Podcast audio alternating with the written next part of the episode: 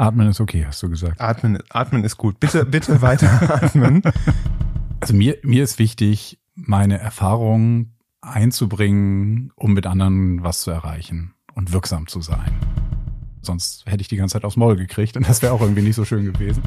Also ich denke manchmal zu lange über Beziehungssachen nach. Also ich war, ich hatte, oder ja, also ich, ich habe so eine, ich habe so eine cholerische Ader, die ich ganz gut im Griff habe inzwischen, aber ähm, aber manchmal passiert halt auch was total Geiles, so, ne? Dass, dass, dass man dann auf einmal mehr, so Mann, also jetzt, also.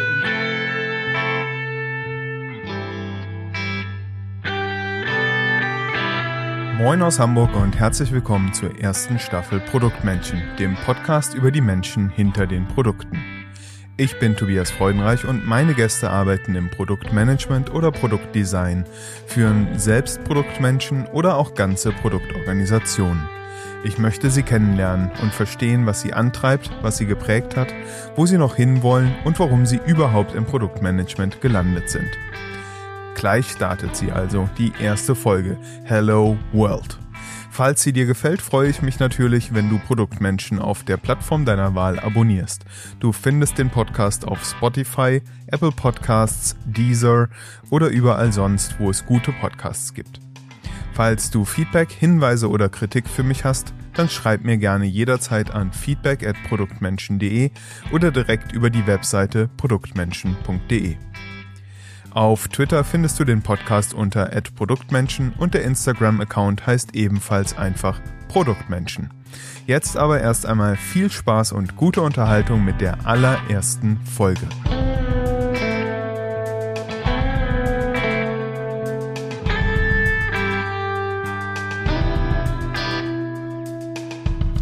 Mein heutiger Gast ist Arne Kittler. Arne ist Vice President Product bei Xing, wo ich ihn 2016 kennenlernen durfte. Die Product Community kennt Arne als Co-Organizer des Product Tank Hamburg sowie als Gastgeber der MTP Engage Hamburg, die er gemeinsam mit Petra Wille ins Leben gerufen hat. Bevor es Arne aber überhaupt nach Hamburg verschlug, ist er in einer anderen Hansestadt sozialisiert worden. Genauer gesagt in Bremen, wo er 1993 das alte Gymnasium mit dem Abiturzeugnis in der Tasche verließ.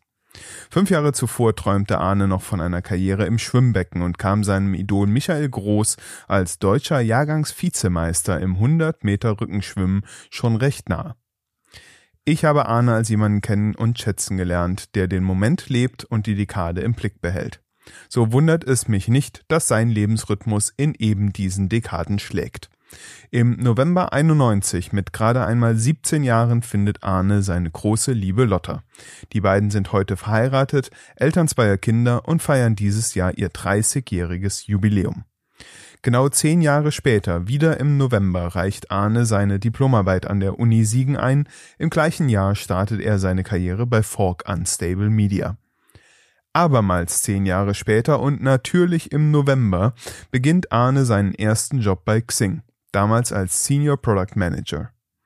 Da bleibt eigentlich nur eine Frage offen. Was erwartet dich und uns im November 2021, lieber Arne? Ich bin beeindruckt, wie gut du recherchiert hast. Ähm, ja, irgendwas ist mit dem November los. Ne? Also ich, ich bin gespannt. Tatsächlich bin ich im November zehn Jahre bei Xing. Ehrlich gesagt denke ich, ich bleib da noch ein bisschen. Das freut Xing sicher. Ähm, ich würde zum Einstieg vielleicht einmal gerne verstehen wollen, was du eigentlich genau heute machst, wenn du uns mal so mitnimmst in deinen Alltag. Äh, was, was macht ein Vice President Product bei Xing? Ja, also ich bin als ähm, Product Lead, wie wir das auch bei uns nennen, also wir haben, wir haben sozusagen eine, eine Ebene äh, von Produktführungskräften, äh, die teilweise unterschiedliche Titel haben, aber äh, in etwa dasselbe tun äh, hängen wir letztendlich zwischen der Geschäftsführung von Xing und den operativ tätigen Produktmanagern. Und ähm, Xing ist aufgeteilt in mehrere sogenannte Cluster. Ähm, das sind immer so Grüppchen von Produktteams, jeweils mit einem Produktmanager oder einer Produktmanagerin. Und ich bin für eines dieser Cluster verantwortlich, habe da also momentan fünf Produktmanagerinnen und äh, Produktmanager und Produktmanagerinnen äh, in meinem Team, die dann jeweils äh, mit ihren crossfunktionalen Entwicklungsteams Teile von Xing entwickeln. Ähm, jetzt habe ich in der Anmoderation schon gesagt, du bist einer der Köpfe des Product Tank Hamburg, wo wir ja gemeinsam tätig sind. Ähm, und du hast die MTP Engage Hamburg mit Petra ins, ins Leben gerufen. Ähm, wenn ich früher so den, den Begriff Networker gehört habe, dann musste an diese, diese Sales-Typen auf der Cebit denken, die mhm. furchtbar aufdringlich waren. Seit ich dich kenne, hat dieser Begriff eine völlig neue Bedeutung bekommen, ähm, weil du lebst für mich so genau dieses Natural Networker. Ich glaube, das, das ist äh, damit gemeint. Jemand wie du, der mit, mit Menschen sehr leicht andocken kann, habe ich zumindest das Gefühl, und der immer das tiefe Gespräch sucht und versucht, die echte Bindung aufzubauen. Ähm, gleichzeitig, ich kenne dich ein bisschen, habe ich nicht den Eindruck, dass du sonderlich extravertiert bist. Ähm, wie passt das zusammen? Also du bist, du bist jemand, der die, die große Bühne nicht unbedingt sucht, aber locker bespielen kann, wenn sie, wenn sie ihm geboten wird. Ähm, ja, zum, zum einen, wie, wie, wie passt zusammen? Ist die Beobachtung überhaupt richtig? Und ähm, wenn ja, ist es Naturtalent oder musstest du das lernen? Ja, ich glaube, da sind zwei Sachen drin. Ne? Also das mit der Bühne ist tatsächlich was, wo ich mich jedes Mal überwinden muss. Und ähm, das mache ich auch bewusst, weil, weil ich irgendwie hinterher, wenn es gelingt, auch stolz bin. Und das, das ist so ein bisschen so ein, so ein Kick, den ich regelmäßig suche und auch was, was ich auch als, als Teil meiner beruflichen Identität auch verstehe. Also ich finde, jemand äh, als Produktführungskraft sollte man auch in der Lage sein, von einer größeren Runde inhaltliche Sachen besprechen zu können. So und mhm. ähm, das beweise ich mir regelmäßig eben durch diese Moderation auf der Konferenz oder auch durch durch andere ähm, Präsentationen, die ich auf anderen Konferenzen gebe. Ähm, bei dem Netzwerken, das ist was, was glaube ich tiefer in mir drin liegt. Also ich habe eigentlich schon immer mh, hm, viel daraus gezogen, mich mit anderen Leuten zu vernetzen und und Beziehungen aufzubauen und ähm, also das hat bei mir wirklich schon ganz früh angefangen mit, mit, mit so äh, Freundschaften. Eben, du hast ja angesprochen, dass ich früher geschwommen bin.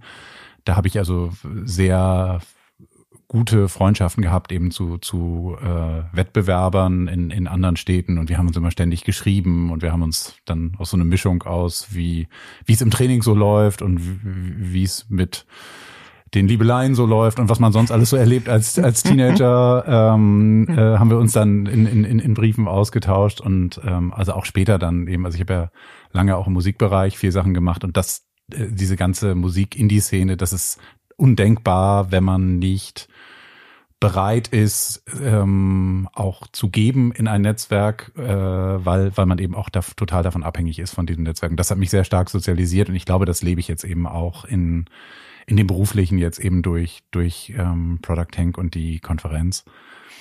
Ähm, und das ist, das, das Komische ist, im beruflichen Kontext hat es eben so dieses, dieses Geschmäckle, ne? Also dieses Visitenkartenparty und Afterwork in Planten und Blumen und also das hat halt so diese eklige Konnotation von Networking. Und das war jetzt, wo wir drüber sprechen, auch einer der Gründe, warum ich nicht schon früher, also ich war relativ früh Mitglied bei Xing, aber das, was mich am Anfang noch davon abgehalten hat, war genau die Befürchtung, da solche Visitenkarten-Heinis zu treffen. Ähm, weil, weil ich mir am Anfang auch dieses professionelle Netzwerken ähm, gar nicht so gut vorstellen konnte. Oder Wo, da, wobei da du zu der Zeit ja schon dann irgendwie in der in der APG früh tätig warst und in, im German Chapter der Internationalen Usability Professionals Association. Ja, ja, ja also ich, das stimmt. Ich habe da schon auch genetzelt, aber das war halt immer so, das waren so Sachen, die so sehr mh, hm, offensichtlich Nerd-Veranstaltungen waren. Und da, da fühlte ich mich wohl sozusagen da bei, bei mit, mit anderen Nerds zusammen, da, da finde ich immer relativ leicht äh, meinen Frieden. ähm, und also ich meine, am Ende habe ich dann ja auch, auch auf Xing gemerkt, sozusagen, da ist es auch ganz anders, aber da hatte ich also zumindest so diese, diese Distanz, die du beschrieben hast. Netzwerken ist gleich so komische Leute auf der Cebit. Dieses, diese Sorge hatte ich auch streckenweise. Wie, wie bist du denn zum Schwimmen gekommen? Das ist ja jetzt ähm, ja, ja schon eher, also absolut kein Mannschaftssport und ähm, ein sehr unkommunikativer Sport. Also im, im Schwimmbecken während des Schwimmens äh, gibt relativ wenig Kommunikation. Denkst du? ähm, Dann klär mich auf. Ja, genau. Also nein, ich bin da, ich bin dazugekommen ähm, tatsächlich aus gesundheitlichen Gründen wegen meines Rückens, was relativ absurd ist, weil dann später eine meiner Spezialdisziplinen Delfin war und Delfinschwimmen ist nicht gut für den Rücken. Okay. Ähm, aber das ist, das ist egal. Das war in dem, also bis dahin ging es mir dann schon besser mit dem Rücken. Ähm, und also du hast natürlich recht, das ist anders als jetzt Fußball oder Handball oder so, wo man, wo man alles nur zusammen macht, aber es gibt auch beim Schwimmen relativ viel zusammen. Und also du hattest, du hast ja auch angesprochen, Michael Groß war mein großes Vorbild. Und das unter anderem eben auch, weil er immer so einen, so einen Mannschaftscharakter im Schwimmen ganz stark verkörpert hat. Also Michael Groß ist ein, einige seiner stärksten Rennen geschwommen in Staffeln.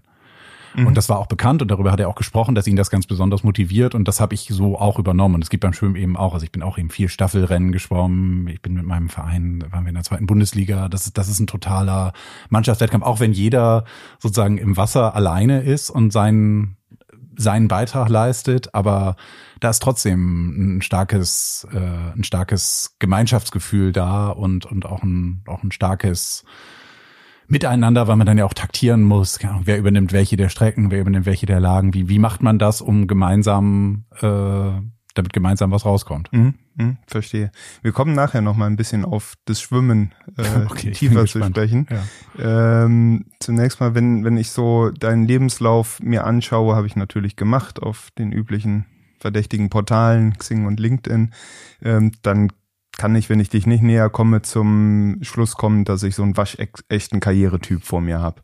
Äh, das ist ja zweifelsohne Karriere gemacht. Äh, Vice President Product bei Xing ist jetzt äh, keine ganz niedrig aufgehängte Position. Ähm, so wie ich dich aber persönlich kenne, wirst du mit dem Begriff eher nix anfangen können oder dich sogar dran reiben. Ähm, wie, wie würdest du es stattdessen nennen? Was, was ist so deine Triebfeder? Mm, ja, also, also klar, Karriere ist jetzt kein Begriff, den ich gerne für mich verwenden würde. Da hast du, da tippst du ganz richtig. Ich glaube, da, das haben wir auch gemein, ähm, vermutlich.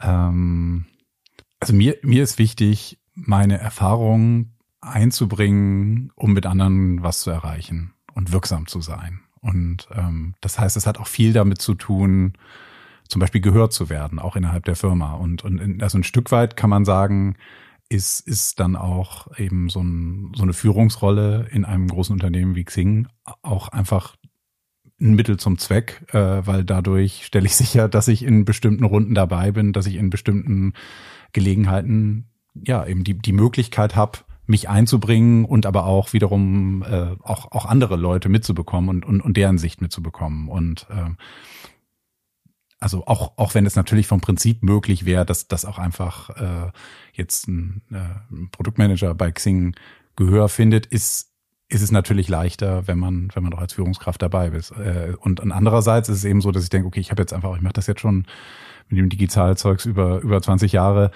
ich habe da wahrscheinlich auch Erfahrungen gesammelt und die möchte ich auch weitergeben. Und da merke ich eben auch, dass ich eben auch auch äh, weniger erfahrenen Kollegen eben auch was was weitergeben kann und das das dann so die andere Facette von von Führungsarbeit.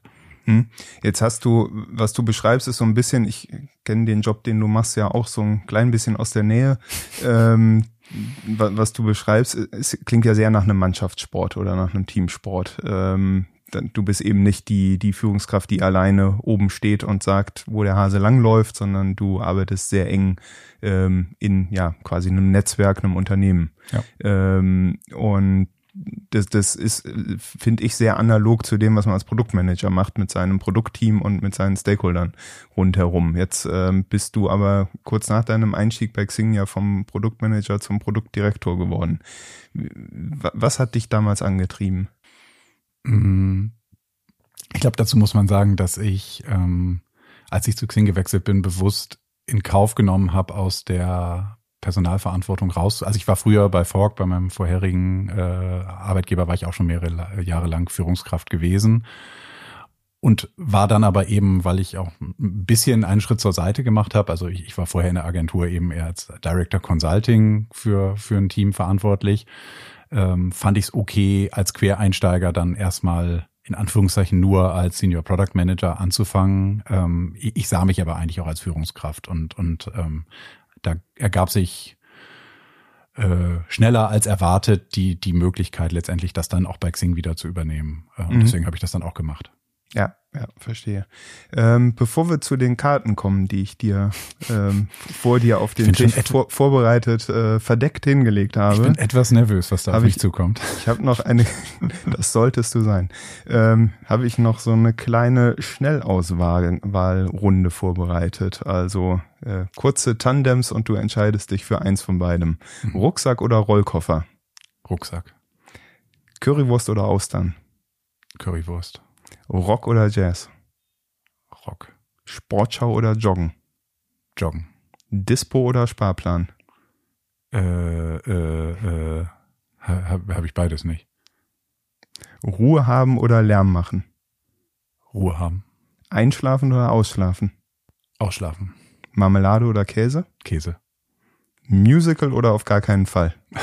das ist doch klar, oder? auf gar keinen Fall. Sehr schön. Dann ähm, darfst du gleich die erste Karte vor dir aufdecken. Ähm, ich habe nämlich wahnsinniges Glück gehabt mit, mit dir als Gast, nicht nur, weil ich dich persönlich sehr schätze und mag und gerne von deinen Perspektiven mehr, mehr hören möchte, sondern auch, weil du so unglaublich aktiv auf Social Media bist und das macht die Recherche so wunderbar einfach. Ähm, deswegen gibt's ein paar vorbereitete äh, Materialien vor dir. Du darfst jetzt die Karte mit dem Buchstaben B aufdecken. Hast du jetzt Tweets ausgedruckt oder?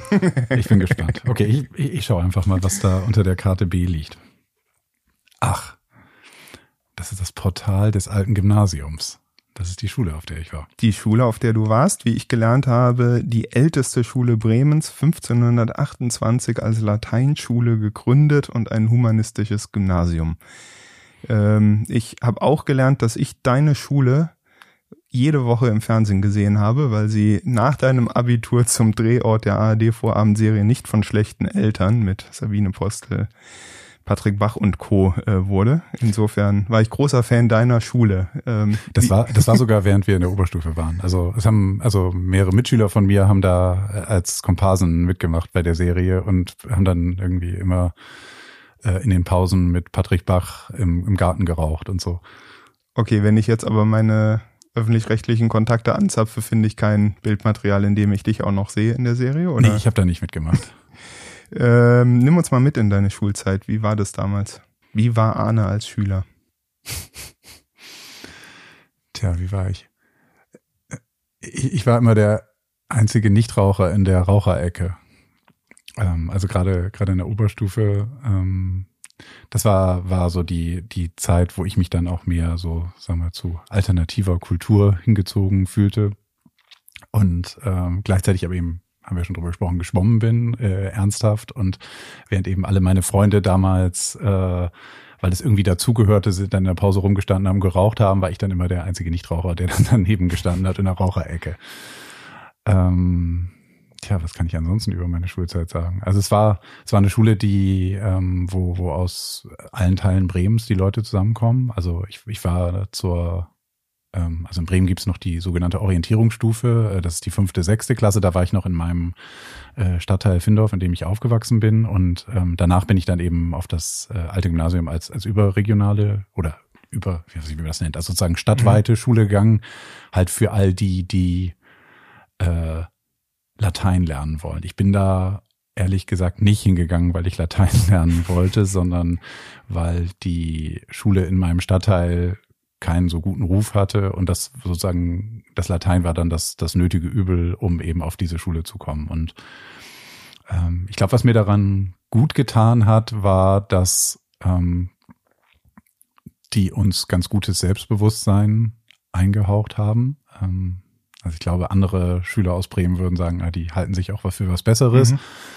Das kann ich jetzt irgendwie aus der Innenperspektive schlecht beurteilen, aber zumindest, zumindest hatte ich damit auch mit vielen smarten und selbstbewussten Mitschülern zu tun und gleichzeitig aber eben dadurch, dass die ähm, die Sozialisationen so unterschiedlich waren und also auch wirklich aus den, wie soll man sagen, schicksten Teilen von Bremen da Leute waren und so war es halt ein sehr bunter Haufen von Leuten und, und ich glaube, davon haben wir alle profitiert. Also weil wir, weil wir dadurch einfach auch uns mit unterschiedlichen Leuten reiben mussten. Ne? Und dann gab's natürlich irgendwie die, die junge Union-Leute, die man total scheiße fand und so, aber wir hatten wenigstens irgendwie so welche, die äh, an denen man sich abarbeiten konnte. An denen man sich abarbeiten konnte und, und, und die eben Ambitionen hatten, wenn eben dann in dem Fall auch an der falschen Stelle so, ne? Ähm, und ähm, ja, also das sind so die, die Dinge, die mir spontan einfallen zu meiner Schulzeit. Ich bin eigentlich immer ganz gerne zur Schule gegangen. Also ich war jetzt nie so ein, wie soll man sagen, Revoluzer oder sowas während, während der Schule, sondern also eher, eher wahrscheinlich ein, ein, ein braver Schüler. Ähm, und ähm, ja, ich habe das eigentlich immer ganz gerne gemacht. Und es ist dir leicht von der Hand gegangen oder? Ja, also Latein war am Anfang super schwierig. Also da, da, da habe ich überhaupt das, das, das lag daran, dass, dass ich da erstmal Grammatik gelernt habe. Ich hatte vorher äh, in Deutsch und Englisch nie Grammatik gelernt, so das hat irgendwie so ganz gut, also ich habe sie verwendet, aber, aber die Theorie nicht, äh, nicht mhm. gekannt. Ich bis heute nicht. Und Latein geht aber nur, also da geht's ja eigentlich nur um Grammatiktheorie die ganze Zeit. Und das, das, da hatte ich ein bisschen Aufholbedarf, bis ich das verstanden habe. Äh, aber abgesehen davon habe ich jetzt keine, keine schwere Schulzeit gehabt und, und habe ich eben auch viel Zeit für andere Sachen gehabt. Also erst eben Schwimmen und, und später dann auch Musik. Also das, das war viel, es war viel möglich neben der Schule und trotzdem hat's ganz gut geklappt mit dem Abi. Aber wenn ich das richtig verstanden habe, hattest du einen eher längeren Schulweg dann, weil du eigentlich in einem anderen Stadtteil gewohnt hast? Nee, also es war tatsächlich, also mein Stadtteil Findorf, äh, da ist sogar das, das alte Gymnasium die zweitnächste Schule. Also das, ich bin zehn Minuten mit dem Fahrrad gefahren zur Schule. Das war jetzt gar nicht. Aber ich hatte eben auch Klassenkameraden, die, die eine Stunde gefahren sind. Wenn du so von Schule dich gedanklich löst und so, so mal ganz holistisch auf Kindheit guckst, was würdest du sagen, wie bist du aufgewachsen? Mmh irgendwie behütet, glaube ich schon. Also meine, meine Eltern haben mich einerseits sehr stark unterstützt in vielen, vielleicht in manchen Sachen auch ein bisschen zu sehr unterstützt ähm, und ähm, waren irgendwie eine Mischung aus ängstlich manchmal, also was auch damit zu tun hat, dass ich als, als kleines Kind super krank war. Also war ich lange im Krankenhaus und das hat irgendwie auch, glaube ich, Spuren hinterlassen bei meinen Eltern. Also dass sie sich da ähm, Sorgen, gelernt haben, sich Sorgen um äh, mich zu machen, die sie sich vielleicht ansonsten nicht gemacht hätten. Andererseits haben sie mir dann aber als Teenager auch äh, rückblickend ganz schön viel tolle Sachen ermöglicht. Also ich habe jetzt neulich gerade festgestellt, dass ich irgendwie mit, mit, mit 16 mit irgendwie älteren Schulkameraden zum Konzert nach Hamburg fahren durfte, um, um, um mir da Konzerte anzugucken. Das finde ich jetzt auch wiederum keine Selbstverständlichkeit, dass man 16-Jährige da mit, mit irgendwelchen ja, 18-Jährigen, die, die niemand kennt, äh, in eine andere Stadt fahren lässt nachts so. Ne? Also das sowas war dann trotzdem möglich und ähm, in ja. wenigen Jahren hast du eine 16-Jährige zu Hause. Wirst du es dann erlauben, nach Bremen zu fahren zum Konzert? Ich glaube, Frieda will das nicht, äh, aber ich, sie weiß das ja auch, dass ich es dürfte. Insofern, das, das würde sie mir, äh, nein, ich würde das, äh, wenn ich den Kontext einschätzen kann, auch erlauben. Ähm, ja. Wenn du so, so zurückschaust und überlegst, was, was war so aus deiner Kindheit das Prägendste? Du hast schon eine schwere Krankheit angesprochen. Ähm, vielleicht gab es andere prägende Dinge, die, die du so bis heute mitgenommen hast, die, die du vielleicht sogar, äh, wo du vielleicht sogar sagen würdest, die, die machen, die sind heute irgendwie eine Stärke, die ich als Führungskraft im Produktmanagement ganz gut gebrauchen kann oder da habe ich ein gutes Handwerkszeug mitbekommen? Ich glaube, das sind unterschiedliche Sachen. Ne? Also das zum Beispiel mit der Krankheit, was ich angesprochen habe, da war ich ein halbes Jahr alt. Also davon erinnere okay. ich nichts. Das hat mich sozusagen, also ich glaube nur, dass das meine Eltern, mhm. das hat bei meinen Eltern definitiv Spuren hinterlassen. So, ne? Bei mir selbst hat das keine, mhm. ich erinnere davon nichts. Ähm, mir fallen da mehrere Sachen ein. Also das, das, das eine ist, also ich bin in die Grundschule gegangen, in, in so einem, was man heutzutage Brennpunktbezirk nennen würde. Ähm, und war in der Klasse, wo, wo zum Beispiel ähm, gute Noten haben nicht cool war. Mhm. Und ähm, wo, wo es eben auch wirklich, also da war, war interessanter, welche Bruce Lee-Filme man geguckt hat oder, oder ne, Fußball war, glaube ich, auch noch ganz grad, gut. Ob das nicht in jeder Grundschulklasse so war. Aber, das das ja. kann gut sein. Also äh, ich habe das immer bei mir so ein bisschen auf, auf, äh, auf das Umfeld geschoben, aber vielleicht ist das tatsächlich auch altersbedingt, ne? So sagen, sich wichtig tun als, als, als Halbstarker. Und ähm, ich glaube, ich habe da mh, hm, gemerkt, ähm, oder ich, ich habe, glaube ich, irgendwie Wege gefunden, trotzdem ganz gut mit den Leuten äh, zusammenzuarbeiten, auch wenn die ganz anders waren als ich und auch einen ganz anderen Background hatten, äh, ganz andere Referenzpunkte hatten als ich. Ähm, und trotzdem habe ich mich irgendwie, habe ich irgendwie Wege oder musste ich auch letztendlich Wege finden, äh, mich, mich mit meinen Mitschülern da zu arrangieren und mit denen klarzukommen, weil sonst hätte ich die ganze Zeit aufs Maul gekriegt und das wäre auch irgendwie nicht so schön gewesen. Und ja, irgendwie hat das ganz gut geklappt. Und habe ich da also tatsächlich auch mit einem, der dann später, das hörte ich dann, als ich nicht mehr in Bremen gewohnt habe, der dann irgendwie so der, der Anführer von so einer schlimmen Bande geworden ist irgendwie, aber der war in der Grundschule halt ein guter Freund von mir, mit dem, mit dem ich da gut ausgekommen bin. Und das ist ja was, also vielleicht ein bisschen weit hergeholt, aber was man sagen kann, also was, was ja auch eine Art der interdisziplinären Zusammenarbeit ist, ne? Also auch mhm. mit, mit Leuten, die, ja, die anders ticken, die anderes Mindset haben, trotzdem irgendwie an Wege zu finden, anzudoggen und, und füreinander Respekt zu haben. Damals schon mit herausfordernden Stakeholdern äh, ja. souveränen Umgang trainiert. Genau, genau. Ja. Also ich hatte halt kein Butterfly-Messer, sagen wir mal so. ja.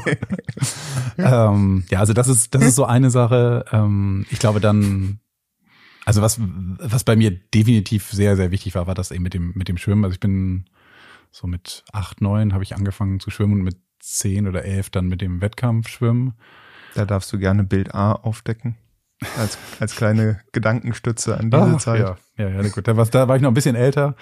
Das ist immer, wenn ich, ähm, ähm, also man, man, man sieht jetzt ein, ein Foto, wo ich äh, ungefähr so aussehe, wie man sich Schwimmer äh, vom Oberkörper her vorstellt. Äh, davon ein bin ich heutzutage weit entfernt. Gut, aber trainierter junger Mann am Schwimmbeckenrand. Ähm, manch, manchmal schaue ich mir das an zur Erbauung. Nein, und also was, was, was mich in der Zeit geprägt hat, war, dass ich, also ich bin sehr früh gewachsen. Also ich war mit 13 so groß wie ich jetzt bin, 1,90.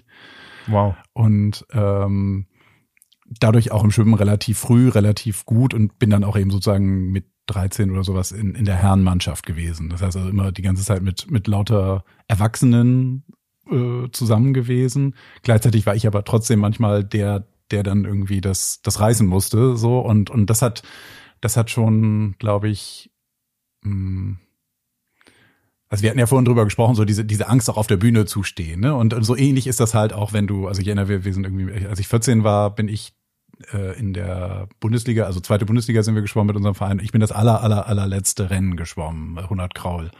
Und das war halt so, also mein Trainer hatte mir Vertrauen gegeben als kleinen Pöks. Ähm, und ich war dann da halt mit lauter Erwachsenen auf, auf also auch einer hart umkämpften Strecke, in der es auch viel Punkte zu holen gibt. Und äh, habe es dann aber auch tatsächlich geschafft, irgendwie meine, meine persönliche Bestzeit um zwei Sekunden zu verbessern, weil halt dieser auch diese Verantwortung in dem Moment mich auch gekickt hat. So, mhm. ne? Also das fand ich, also ich, ich war ultra aufgeregt. So, ne? Das war, das war ganz, ganz furchtbar. Und da wird halt auch so vor dem letzten Rennen wird irgendwie minutenlang nur getrommelt und geschrien und oh, das war, ey, mir läuft jetzt auch kalt den Rücken runter, wenn ich davon erzähle.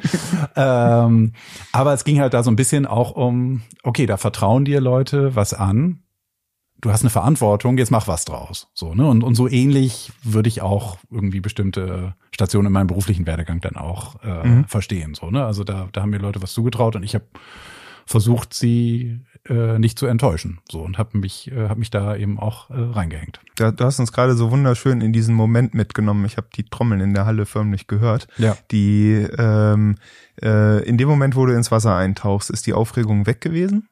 Mm, ja. Und wie, wie geht dir das heute, wenn du auf eine Bühne gehst? Weil du vorhin sagtest, naja, auf eine Bühne muss ich mich schon immer so ein bisschen zwingen. Es ist ein bisschen anders. Also du hast, du hast im Sport hast du, also gerade so Individualsport, da, da hast du mehr Automatismen. Mhm. Also wenn du, wenn du reinspringst, du machst dein Ding und es ist, also klar kriegst du so ein bisschen mit, was rechts und links die anderen machen, aber es war da zum Beispiel auch so, ich wusste, dass da Leute einfach neben mir waren, das waren halt so, so, so wie soll man sagen, so Bundeswehrsoldaten, Schwimmtypen, da war einfach klar, die werden vor mir ankommen. So, das mhm. ist einfach, da, da brauche ich gar nicht gucken, so, ne? Und ich muss ja nur gucken, dass ich nicht so viel Wellen von denen schlucke. So, das ja, war, das war ja, so das Wichtigste. Aber das ist trotzdem mehr Automatismus. Dagegen ist es schon, ähm, also wenn wir jetzt zum Beispiel die Konferenz anmoderieren, muss ich aufpassen, dass ich mich nicht selbst beobachte.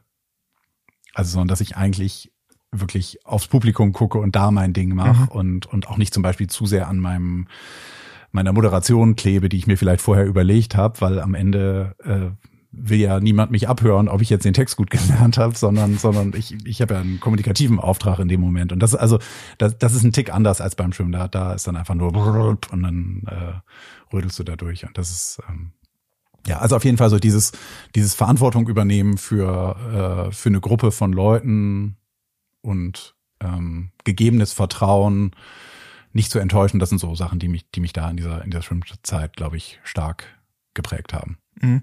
Wenn du, wenn du nochmal so, so holistisch auf Kindheit, Jugend guckst, ähm, fällt dir was ein, wo du heute sagst, das musste ich erstmal mühsam verlernen, um gut in meinem Job zu sein?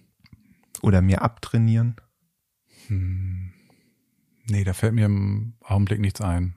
Also, nee, also gerade dadurch, dass ich, dass ich eben zum Beispiel jetzt, wir haben jetzt viel über Schwimmen geredet, aber dadurch, dass für mich Schwimmen irgendwie trotzdem ein sozialer Individualsport ist. Also so ähnlich ist es ja auch jetzt. Also ich meine, wenn ich mit meinem Team zusammenarbeite, gibt's ja auch bestimmte Aufgaben, die ich alleine erledige, die wir jetzt nicht sozusagen Hand in Hand äh, gemeinsam machen und trotzdem tun wir sie auf eine Art, dass es am Ende zusammen Sinn mhm. ergibt. So, ne? Also deswegen, also sehe ich da, sehe ich da jetzt keinen Widerspruch, dass ich jetzt irgendwie erlernen musste, Mannschaftssport zu machen oder sowas. Das könnte ja so ein, ja, das könnte das ja so ein Bild sein. sein. Das könnte eine Hypothese sein und das aber eben also weil mein Bild von wie ich sozusagen auf Schwimmen blicke anders ist, ist das für mich auch kein Widerspruch gewesen ja, oder nichts, ja. was ich umlernen musste. Ja. Ähm, du darfst gerne Bild C umdecken. das ist so spannend. Oh. Ja, das, also ich gucke jetzt auf ein Foto von Lotta, also heute schon lange meine Frau, damals meine noch relativ neue Freundin. Äh, so, das wird ungefähr im ersten Jahr, in dem wir zusammen waren, gewesen sein. Ich glaube, das Foto ist entstanden im Bürgerpark in Bremen.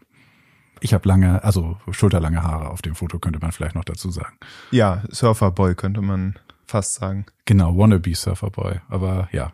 Ja, ich habe noch ein Farbfoto gefunden, da bist du deutlich blonder als heute. Oder es ist das Licht. Nee, da war, also wenn die Haare länger sind, werden die auch heller bei mir. Außerdem habe ich damals auch manchmal Zitrone reingetan, weil ich wie ein Surferboy aussehen wollte. Zitrone? Ja, ne, das waren, das waren, ja, wir waren, also das Foto ist entstanden, als ich, als ich auf Interrail war mit einer Gruppe Freunden und wir haben dann Lotta und ihre Freundin getroffen an der französischen Atlantikküste und wir waren schon so eine Mischung aus ja, wie soll man sagen, so äh, alternativen Slacker-Typen, aber irgendwie auch eitel. und mhm. also mein Freund Kuddel hatte damals diesen Trick ausgegraben, also wenn man sich vom Sonnen Zitrone in die Haare macht, dass die dann blond würden. Und das haben also einige von uns dann auch gemacht. Okay. Mit Erfolg. Mit Erfolg. Ja, wunderbar. Ich, ich werde es mal ausprobieren, wobei meine sind schon relativ hell.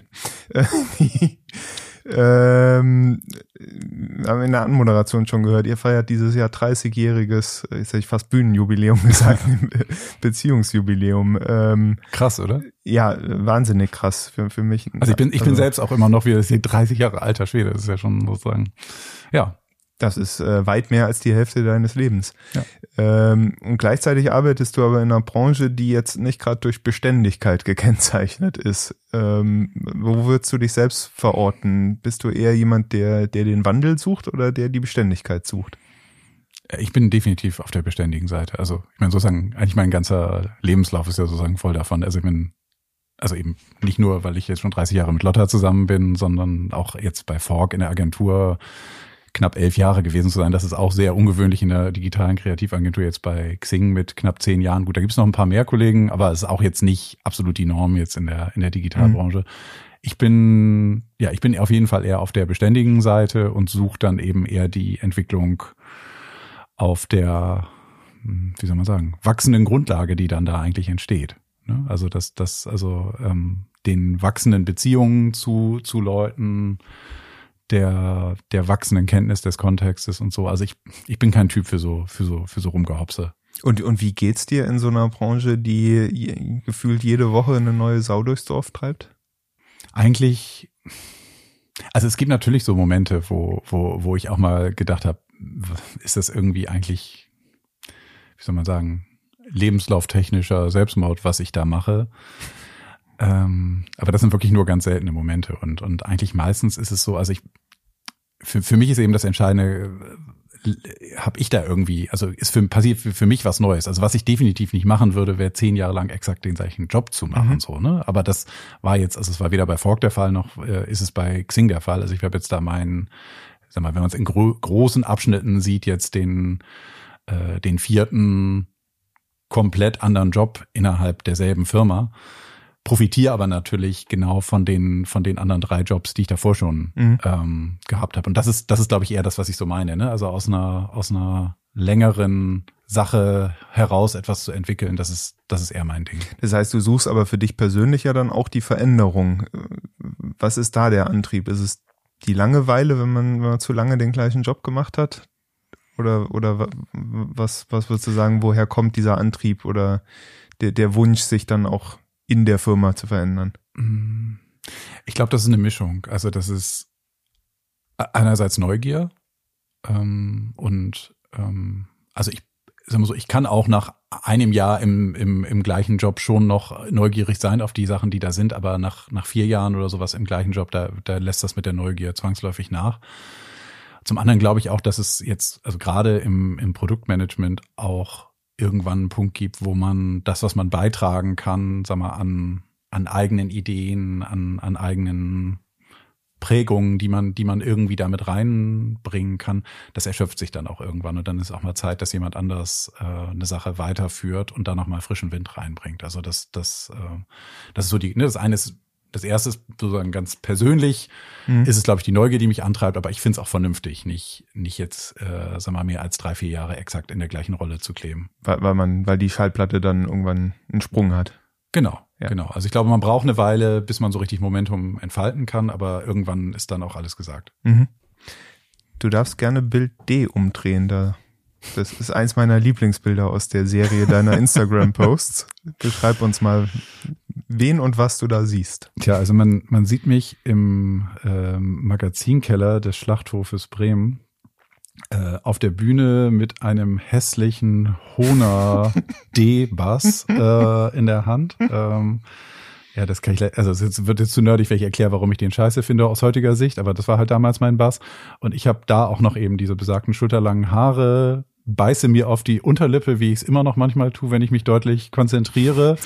Äh, und die Haare fliegen, also ich, so sage ich, man könnte sagen, ich mosche, was irreführend ist, weil ich nie sozusagen metalmäßig drauf war und wirklich ernsthaft gemoscht hätte, aber das Foto sieht so ein bisschen so aus. Als aber hätte was, was für Musik hast du damals gemacht? Für mich, für mich sieht's nach Nirvana, Crunch, was auch immer aus, aber.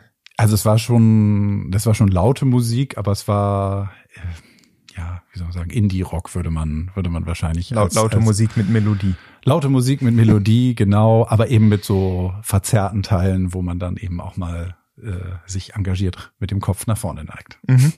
Wenn du, wenn du uns mal mitnimmst, ich finde, das ist, ist ein super Bild, weil es drückt so, ich finde, es drückt so sehr viel Lebensgefühl aus. Wie, wie, wie war dein Lebensgefühl so als, das muss ja ungefähr das Jahr gewesen sein, in dem du Abi gemacht hast?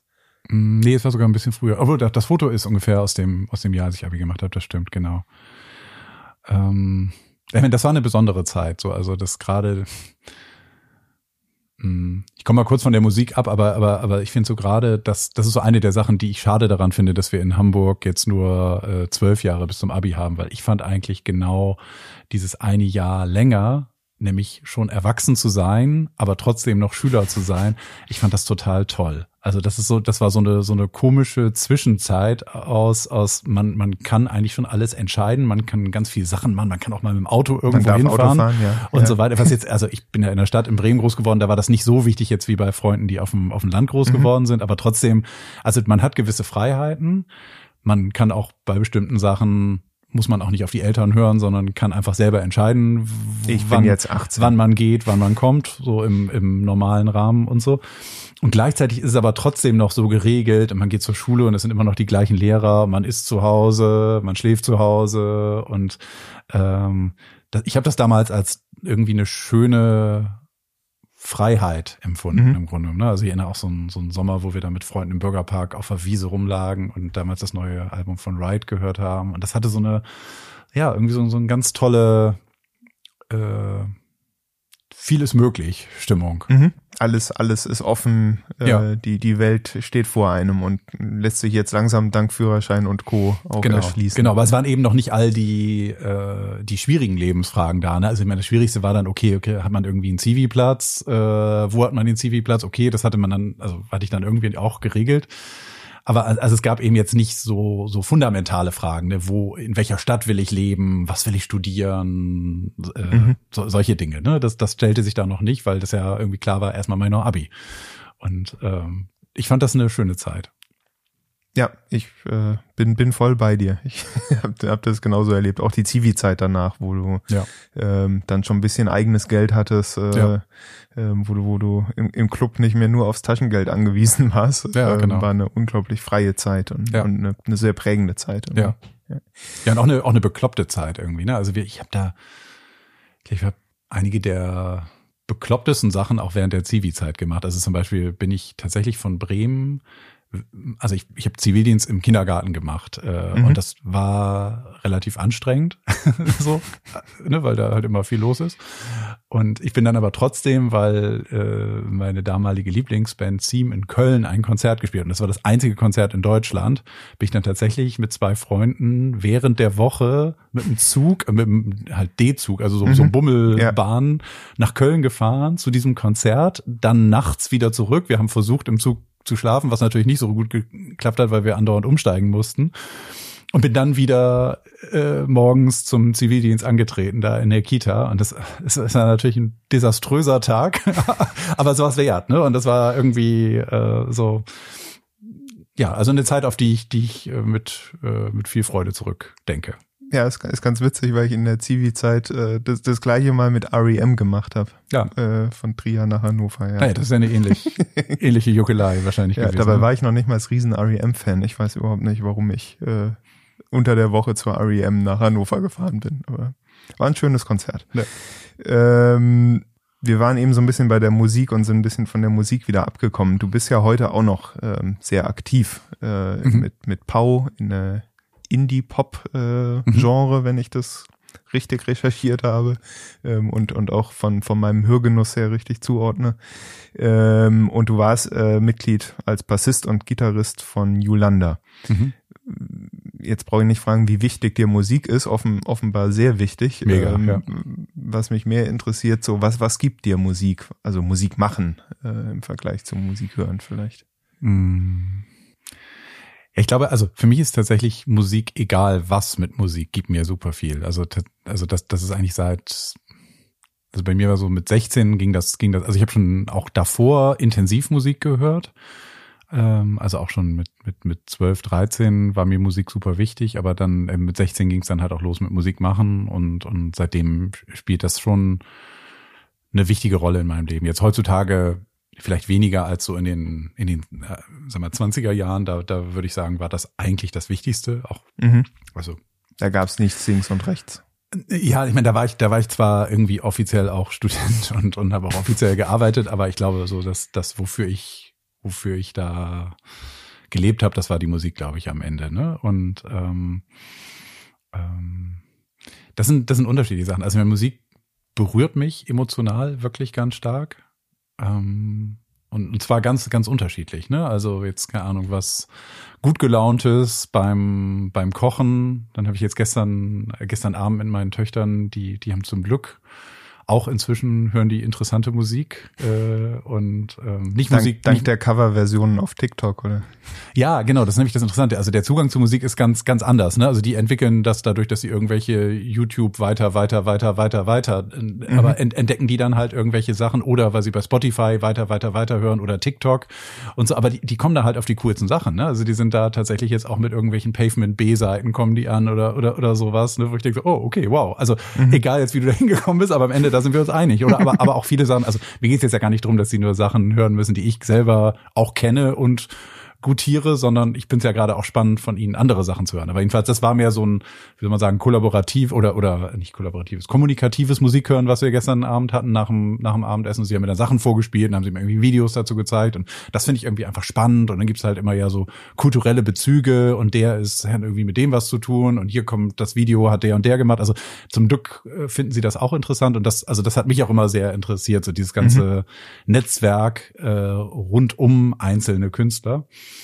Und dann gestern Abend zum Beispiel, als alle im Bett waren, äh, bis auf mich, habe ich dann halt noch so eine melancholische Klavierkram mir da äh, angehört und im, im, im Sessel gesessen, auf dem Balkon rausgeguckt und Wein getrunken so. Und das war dann noch mal wieder so eine so eine so eine Runterkommenstimmung. Mhm. Aber sozusagen, also äh, auf unterschiedlichen Ebenen macht Musik sehr viel stimmungsmäßig mit mir.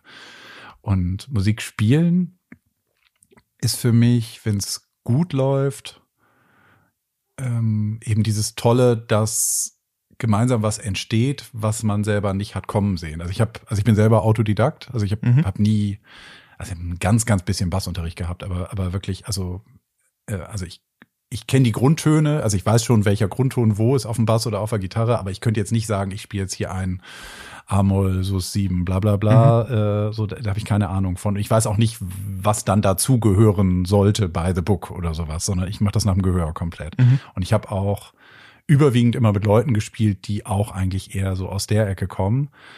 Und ähm, das führt dazu, dass dann eben auch beim gemeinsamen Musikmachen ähm, Überraschendes passieren kann. Das ist manchmal auch total anstrengend, weil manchmal halt auch äh, nichts dabei rauskommt. Aber manchmal passiert halt auch was total Geiles, so, ne? Dass, dass, dass man dann auf einmal mehr, so, Mann, also jetzt, also irgendwie die Gitarrenlinie und das jetzt irgendwie im Bass. Und wenn ich jetzt dann noch mal den, den Ton noch so ein bisschen hochziehe, oh, geil, so, ne? Dann, dann, dann kommen so Gänsehautmomente und das ist eigentlich das, was mich, also mich interessiert, dass Musik entwickeln, en- interessiert mich viel mehr als zum Beispiel das Musik aufführen. Also Mhm. darin unterscheide ich mich zum Beispiel von einigen äh, Bandkollegen jetzt bei Pau, die einfach auch wirklich gerne Musik aufführen live.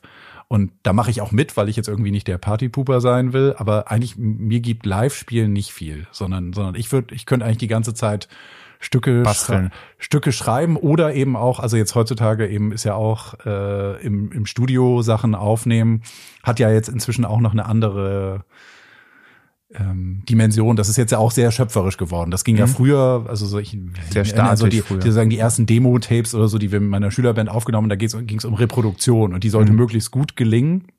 Aber heutzutage ist das ja was ganz anderes. Da kann man kann man ja auch noch ganz anders Schichten und und äh, anders arrangieren und und und also noch wie soll man sagen mehr mehr schöpferisch in die in die Produktion eingreifen und das sowas macht mir total Spaß. Ähm, ja, also das ist das, was ich aus dem Musikmachen ziehe. Und dann ist es auch, also bei mir ist es so gewesen, ähm, äh, also diese regelmäßigen Bandproben, die ich jetzt eben habe, seit ich seit ich 16 bin, sind für mich auch einfach immer ein Fixpunkt in der Woche, wo ich auf jeden Fall schon mal ein paar meiner besten Freunde treffe. Und ähm, also ein, also Jens Reiner äh, ist tatsächlich, mit dem spiele ich seit der ersten Schülerband bis heute in einer Band und äh, wir sind Sie heißt halt wechselseitig. die halt, genau, ist jetzt eben die vierte Band, die wir zusammen haben. Äh, und, und das ist einfach auch eine, eine gute Gelegenheit, äh, sich zu treffen, was jetzt ja so als berufstätige Väter ansonsten auch manchmal einfach nicht so gelingt. Ne? Also dass man einfach, wenn, wenn es an diesem regelmäßigen Anlass fehlt, verläuft, verlaufen sich ja auch teilweise Mhm. Freundschaften. Und ähm, da bin ich auch froh über die, über die Proben, weil die, die erinnern uns eben jede Woche daran, ach ja, wir, wir haben ja einen Grund, uns zu treffen. Äh, und dann machen wir das auch. Von dem Prozess, den du beschreibst und dem ich sehe dein Leuchten äh, Mhm. in den Augen, Mhm. ähm, brauche ich fast gar nicht fragen, aber Product Discovery oder Product Delivery? Discovery. Weil es genau diese experimentellen und, und überraschenden Momente hat und mal was Magisches gelingt und man irgendwie den Akkord trifft und manchmal, ähm, ja, Ja. manchmal lernt man schmerzhaft was dazu. Genau, genau. Also das ist schon, glaube ich, das, was mich mehr begeistert. Ähm, Delivery hat halt, ja, ist halt die Frage, ob dann sozusagen das, also ich finde eigentlich die, die, die streng genommene Delivery-Phase ist, glaube ich, was, was ich eigentlich ganz gut kann, im Sinne von, von irgendwie auf ein Ziel hinarbeiten und es dann auch Mhm. dann schaffen, so und, und auch Dinge tun, die dafür sorgen, dass das ist. Aber das ist jetzt, das begeistert mich weniger. Hm. Also ich könnte jetzt nicht sagen, das macht mir richtig Bock, sondern das ist halt eine Notwendigkeit, damit man danach wieder lernen kann. Äh, Mhm. und, und dafür muss es halt gemacht werden. So, ne? Das ist also, ich bin eher so, also auch zum Beispiel früher in der Schülerzeitung war ich immer derjenige, der die Anzeigen ranholen musste. Jetzt auch nicht, weil das wahnsinnig Spaß macht, Tanzschul Tanzschulen zu überreden, dass sie eine Anzeige in der Schülerzeitung machen. Aber das war halt ein notwendiges Übel, äh, damit es davor und danach Spaß macht. Ja, dass, dass man Artikel schreiben durfte. ja genau. Und, und die Geld hatte, sie zu drucken. Genau, genau.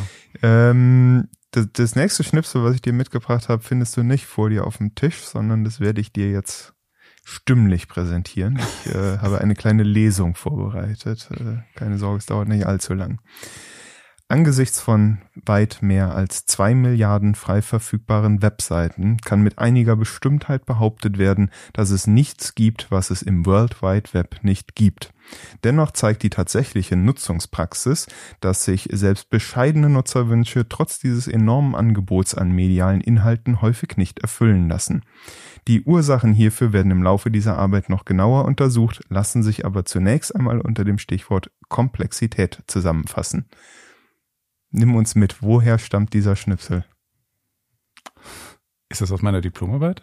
Das ist der erste Absatz deiner Diplomarbeit. Nein. Aus der Einleitung deiner Diplomarbeit. Wirklich? Vorausgesetzt, es gibt keinen zweiten Arne Kittler und du hast die Diplomarbeit Personalisierung im WWW Grundlagen und Perspektiven nutzerorientierter Medienangebote im World Wide Web geschrieben. Ja, krass. Also denn ich, ich wäre nicht sicher gewesen, ob das, ob das äh, von mir ist. Aber also es gibt einen anderen Arne Kittler, aber der macht andere Dinge.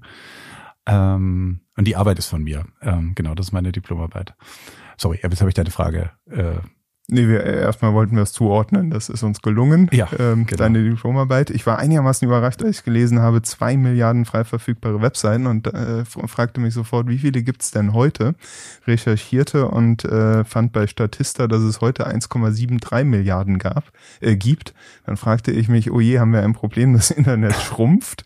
Äh, aber laut Statista waren es damals auch nur 16 Millionen. Ich vermute, man zählt einfach, entweder zählt man Domains oder man zählt Einzelseiten. vielleicht Ähm, ich nicht, dass sie jetzt mir wie, wie, wie Herrn von Gutenberg auf die Schliche Äh, wir, kommen. werden, jetzt wir hier. werden jetzt keinen Ahne-Plug ins, ins Leben rufen. Nein, ich nehme an, dass das natürlich wie in einer seriösen wissenschaftlichen Arbeit irgendeine Quelle gab zu den zwei Milliarden. Ja, es ist, ist sogar eine äh, Quelle äh, Ja. angegeben, ja. Die Ja. konnte ich jetzt aber nicht mehr nachrecherchieren. Ähm, die, äh, die, wo ich sie gefunden habe, äh, würde ich dir noch erzählen. Weiß gar nicht, ob dir das bewusst ist. Man kann sie kaufen auf Amazon Ja, für ja. 58 Euro. Ich hoffe, das hast du nicht gemacht. Nein, aber ich würde gern wissen, wie oft sie schon gekauft wurde. Äh, über Amazon gar nicht, aber über, wie hieß die denn noch? Es gibt so eine, so eine Plattform, wo man letztendlich Diplomarbeiten zum Verkauf anbieten kann. Ich glaube, insgesamt wurde diese zehnmal oder so verkauft. Aber nicht, also wenn man die direkt da bei diesem, wie hieß die, studium.de oder ich habe es vergessen. Die- Also, Diploma.de. Diploma, ich, genau, ja. genau, exakt. Diplo, von Diploma kommen die. Ähm, ich glaube, das ist ein bisschen billiger da, aber Und es war die Abschlussarbeit äh, deines Studiengangs Gangs, äh, Medienplanung, Entwicklung und Beratung an der Uni Siegen. Wenn du so an dein Studium zurückdenkst und, und so an die Zeit, ne, den Tag vielleicht, wo du die Diplomarbeit in den Briefkasten geworfen hast oder wie auch immer man sie bei dir damals abgegeben hat. Was waren da so deine Ziele? Was, was, welch, welche Tür ging auf in deinem Kopf? Wenn du so, ne, eben gesagt hast, so Abitur war die Zeit, da war ich ganz frei, alles war, äh, alles war locker, Studium war wahrscheinlich ein bisschen äh, Richtung Diplomarbeit immer ernster, äh, Mhm. vielleicht nicht mehr ganz so locker wie im ersten Semester.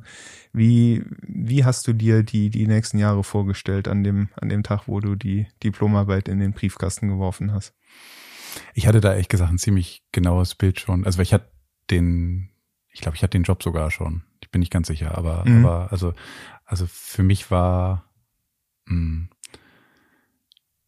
also das Studium selbst war, war eine, war eine große Findung. Also ich, ich bin ja angefangen zu studieren 1995, ohne damals äh, Internetkrams gekannt zu haben. Ne? Mhm. Also es gab's technisch zwar schon, aber eben außerhalb des akademischen Kontextes oder jetzt so, sagen wir mal, so, so Nerds, die das mit so Telefon, ich ver- vergessen, wie die Dinger heißen, Koppler da irgendwie gemacht haben. ja, oder? Nee, ich meinte irgendwas, also ja, oder also Modem hatte ich auch schon dann irgendwann später, aber also auch ist auch egal. Also Akustikkoppler. Akustik, meinst du? ja, also es gab doch so ganz abenteuerliche Ja, Arten, wie ja, man ja. auch davor schon in, ins Internet kommt. Also Ja. so, so ein Computer-Nerd war ich nie.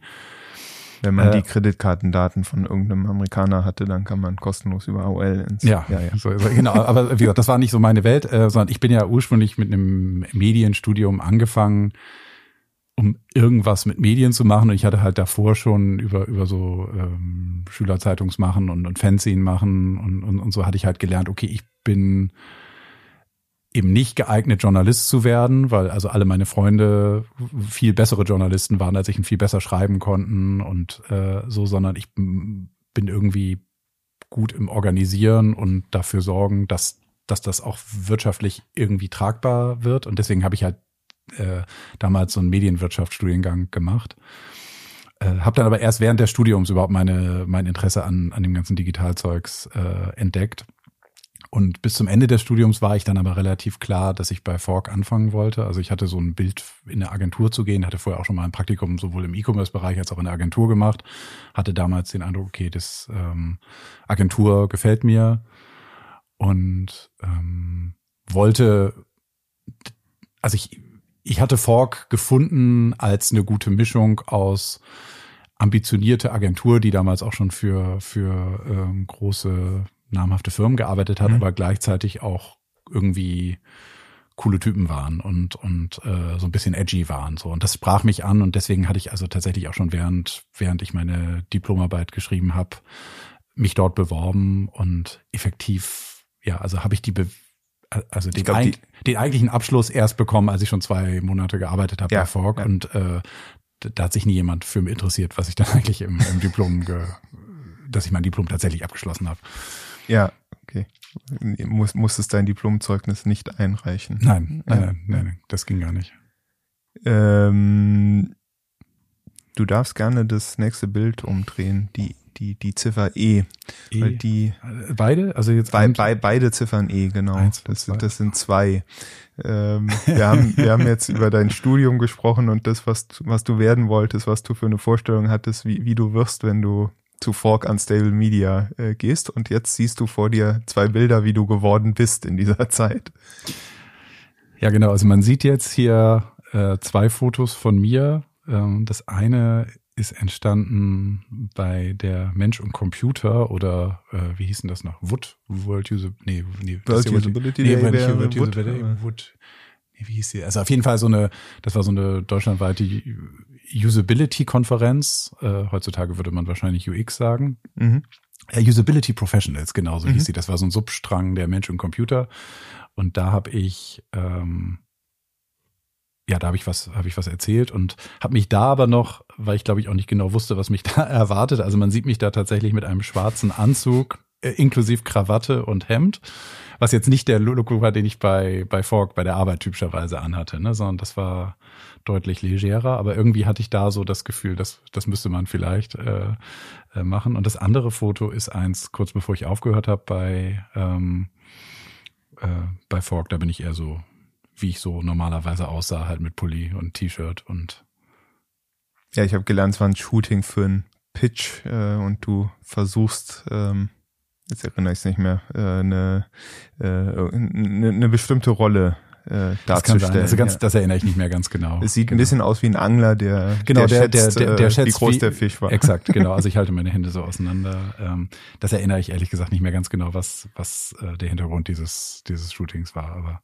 ich habe ja. so gerade insbesondere auf dem, dem Anzugbild, das hat mich so angesprochen, weil ich da einen Ahne sehe, den ich so heute nicht kenne. Das, das, äh, das sieht für mich nach einem ganz anderen Ahne aus. War, war, warst du anders zu der Zeit? Nee, ich glaube, ich habe mich bei diesem Anlass ähm, verkleidet. Verkleidet, genau. Ich war da total verkleidet und ich sehe das auch auf dem Foto, sagen wir mal so. okay, aber es war ist nicht so, dass du in den zehn Jahren so der der Agenturmanager warst, der äh, im Anzug zur Pitch-Präsentation. Nee, äh, nein, nein, nein, gar nicht, gar nicht. Also wir waren, ähm, da haben wir Wert drauf gelegt, dass viele unserer Kunden, also gerade die Hamburger Kunden, sozusagen an uns das Schanzige mochten. Das ist mhm. jetzt aus heutiger Sicht vielleicht nicht mehr unbedingt ein wie soll man sagen, Attribut, was man sich unbedingt umhängen würde. Mhm. Aber damals war es das irgendwie noch eher und ähm, waren wir dann unsere ganzen Kunden von Bayersdorf zum Beispiel ganz aufgeregt, wenn sie dann zu uns ins Büro kommen konnten in die Juliusstraße und äh, dann da ja so ein bisschen Schanzenflair äh, mhm. geatmet haben oder auch wenn wir Partys hatten, dann da bei uns in diesem äh, schönen, aber runtergekommenen Keller dann da mit, mit uns zu lauter Techno-Musik zu gefeiert haben und so. Ähm, das, das fanden die immer aufregend und das haben wir bewusst kultiviert auch, so ein, so ein, so ein Schanzen-Style. Ja, das war äh, noch nicht durchgentrifiziert. Nee, also wir, wahrscheinlich waren wir natürlich mit Schuld an der Gentrifizierung. Ähm, Ihr wart, ja. aber ja, das haben wir damals noch nicht ganz verstanden. Ja. Ich zumindest nicht. Ähm, ich habe mich natürlich in deinem Instagram-Feed bis, bis ganz nach unten durchgescrollt äh, und habe dein erstes Bild auf Instagram gefunden. Erinnerst du dich, was du damals gepostet hast? Das ist der Orangutan, ne? Genau. Bild F vor dir. ja, ich weiß das tatsächlich, weil ich, weil ich ähm, das mich neulich mal mit meinen Töchtern drüber unterhalten hatte, was das war. Und da haben wir das genau nachgeguckt, dieses Bild. Mir fällt leider der Name jetzt nicht mehr ein. Lucia. Ah, Lucia heißt der, heißt der Affe. Genau, das ist also im, wie wir immer gesagt haben, ausgestopfte Tiere-Museum. Ähm, also es ist das Naturkundemuseum der Uni Hamburg. Und da bin ich immer mit meinen Töchtern oder sind wir, also sowohl Lotte als auch ich mit den, mit den Töchtern immer bei Regentagen gerne hingegangen, weil es bei uns um die Ecke war und ähm, ja, es da tolle, ausgestopfte Tiere gibt. Wir, wir nähern uns äh, stückweise so ein bisschen der Gegenwart, wie du äh, jetzt gleich merken wirst, wenn du die, das letzte verbleibende Bild umdrehst, die Ziffer G. Ah. Das ist jetzt ausnahmsweise mal nicht von einem deiner Accounts, sondern das ist ein Foto, das ich mal geschossen habe. Erklär uns mal, was du siehst. Also ich sehe äh, die Küste von Matosinhos ähm, bei Porto in Portugal. Ähm, ja, und da sieht man auch auf dem Foto ziemlich genau in der Mitte das Haus, in dem ich ein Jahr lang gewohnt habe mit meiner Familie. Ähm, 2018, 2000, 2019, richtig? Nee, 2018, genau. Also wir waren eigentlich ziemlich genau das ganze Jahr mhm. 2018 da. Und das war toll. Das war wirklich eine, äh, eine Gelegenheit, für die ich auch Xing immer noch sehr dankbar bin, dass ich das machen durfte, da ein Jahr lang mit Mann und Maus äh, dort ja zu helfen, Xing in Portugal aufzubauen. Du hast den, den Standort in Porto damals mit aufgebaut. Ähm, genau. Ist es was, wurdest du entsendet oder ist es was, was du aktiv gesucht hast? Ähm, ich habe was aktiv gesucht, wusste da aber nicht, dass es das wird. Also das, es war tatsächlich also eine, eine relativ glückliche Fügung, weil, weil ich also schon, also es war tatsächlich so, also ich kam, ich kam äh, aus einem, also ich mache jetzt, wenn nicht gerade Corona ist, eigentlich immer einmal, einmal pro Jahr Urlaub nur mit Lotta alleine, ohne die Kinder. Und das ist dann für uns nochmal eine gute Gelegenheit, nochmal so ein bisschen grundsätzlich zu reden, zu denken, mhm. zu planen. Und äh, von so einem Urlaub kamen wir da zurück aus Frankreich und hatten da eben auch so ein bisschen über dieses, dieses Thema irgendwie mal ins Ausland gehen gesprochen, weil auch Frieda, unsere Tochter, die war damals, äh, wie alt wird sie da gewesen sein? Das war 2017, war sie zwölf. Und sie hatte irgendwie das mal angesprochen. Sie hätte, ob wir das nicht mal machen wollen. Sie fände das gut. Und das fanden wir total cool, dass sie das gut findet und viel bei uns auch auf fruchtbaren Boden, weil wir auch beide auch mal während des Studiums und so im Ausland gelebt haben. Und da war aber die Frage, was denn jetzt ganz genau? Weil gleichzeitig wir uns auch schon in, in Hamburg sehen und jetzt eigentlich nicht vorhatten, unseren Lebensmittelpunkt für immer woanders hin zu verschieben, sondern die Frage war, was kann man denn so temporär mal machen? Und ähm, ja, ich bin dann damals mit, mit diesem Gedanken und ein paar konkreteren Ideen, was ich mir vorstellen könnte, mal so temporär im Ausland zu machen, äh, auf meinen damaligen Vorgesetzten bei Xing äh, zugegangen und habe gesagt, das hätte ich Lust mal zu machen. Und tatsächlich war just in dieser Zeit die Entscheidung gefallen, dass Xing einen Standort in Porto aufmacht. Und es gab eben auch die Idee zu sagen, dass es wahrscheinlich hilfreich ist, da auch äh, am Anfang neben dem lokalen Geschäftsführer auch noch einen alten Hasen aus Hamburg dabei zu haben, um so ein bisschen Brücken zu bauen, mhm. die Marke äh, dort bekannt zu machen und so weiter. Ne? Und also ein bisschen komplizierter gewesen, aber im Großen und Ganzen war das sozusagen glückliche ja, Fügung. Glückliche, oder? glückliche ja. Fügung, genau. Ähm, und ja, ich bin immer noch sehr happy, dass es, dass es so gekommen ist, weil es war für uns alle ein besonderes Jahr und äh, obwohl es jetzt in dem Fall keine klassische Produktmanagement-Rolle war, mhm. sondern eben so eine so eine Mischrolle und ein Schritt zur Seite ein Stück weit, ne? Aber aber es war eben eine, eine tolle eine tolle Lebenserfahrung und auch also gerade auch um dann wieder zurück nach Hamburg zu kommen. Denn was, was ich, was ich also in Porto gemerkt habe, ist, wie wichtig mein Hamburger Netzwerk für mich ist. Mhm. Und dort versuchte ich dann auf einmal auch zu sagen, so ja, dann lass uns doch mal hier so Meetups zu organisieren und lass uns doch mal dies machen und das machen. Und dann habe ich auf einmal gemerkt, wie, wie machtlos ich eigentlich bin, wenn ich solche Sachen alleine machen muss in einer fremden Stadt, wo ich keinen Menschen kenne, wo mhm. ich nicht weiß, wer sind die, keine Ahnung, wer kann ein gutes Plakat machen oder mhm. was ist eine gute Location oder oder oder oder wie, wie kann man das machen? Das sind alles Sachen, wo ich jetzt hier in Hamburg bei allen Sachen wüsste, wen ich anrufe und und äh, also auch sozusagen jenseits dessen, was ich kenne, ganz klar wüsste, wie ich die Fühler ausstrecken kann, um dann nicht nur irgendwas zu finden, sondern auch was zu finden, was meinem Anspruch gerecht wird. Mhm. Und das war für mich in, in Porto total schwer zu beurteilen. So, ne? Also was sind, was sind hier wer sind die Guten, was sind, wer sind die Leute, mit denen man, mit denen man gut was zusammen machen kann, wer sind die Leute, auf die man sich verlassen kann, wenn man gemeinsam was anzettelt und so. Da, da fehlte mir halt komplett der Kontext. Und umso, umso mehr weiß, wusste ich dann eben auch wieder, als ich zurückkam, zu schätzen, was ich, was ich an meinem Netzwerk in Hamburg habe. Und wie hast du es vor Ort gelöst? ich habe mich da so ein bisschen reingeworfen ne? und habe dann also wirklich viele, viele Leute angeschrieben, getroffen, irgendwie Kontakte geknüpft bin auf viele Veranstaltungen gegangen und ähm, habe dabei auch wirklich ein paar sehr äh, sehr nette und interessante Leute kennengelernt, eben aber auch welche, wo wo dann eben nicht viel draus geworden ist, sondern wo es wo es sozusagen bei dem gegenseitigen Vorfühlen geblieben ist. Das aber ist wenn okay. wenn wenn Xing dich jetzt im November 2021 nach Europro schickt, um um da einen fiktiven neuen Standort aufzubauen, würdest du sofort wieder gehen oder würdest du anders rangehen? Mm also ich würde es in der jetzigen Lebenssituation nicht machen, weil ähm, jetzt, also Frieda zum Beispiel in die Oberstufe kommt im Sommer. Also wir machen jetzt, solange Frieda und Elsa noch zur Schule gehen, machen wir keine, keine Stunts. Mhm. Sondern die soll jetzt mal in Ruhe ihre Schule fertig machen. Aber also wenn man das jetzt mal zur Seite lassen würde, mh, hm, fand ich das schon gut. Also mir hat das schon Spaß gemacht. Sowas. Du würdest jetzt nicht davor zurückscheuen, nochmal das, das Netzwerk neu finden, aufbauen, anschieben nee, nee, nee, müssen. gar nicht, gar nicht. Also das, das finde das finde ich gut. Ähm, ich glaube, man kann es noch besser, also noch wirksamer wahrscheinlich machen andersrum. Also sozusagen für jemanden von außen das in Hamburg aufbauen, da, da, das, das, das würde mir leichter mhm. fallen. Mhm. Äh, aber die Option stellt sich nicht und, und äh, ich habe ja auch äh, gerade eine spannende Aufgabe, insofern suche ich das äh, jetzt auch nicht, aber ähm, nee, aber ich könnte mir auch durchaus vorstellen, ähm, sowas im Ausland nochmal zu machen. Also ich fand das, fand das schon eine coole Sache. Hm. Wie, wenn du so an das Jahr in Porto zurückdenkst, ähm, was, was würdest du sagen, war das, was, was du, was für dich das überraschendste Learning war? Also was, was du gelernt hast in der Zeit, wo du vorher im Leben nicht drauf gekommen wärst. Ich glaube, das Überraschendste ist echt das, was ich gerade schon sagte. Also wie, wie, wie viel ich in Hamburg aus meinem Netzwerk ziehe mhm. und wie machtlos ich bin, wenn ich das nicht hab.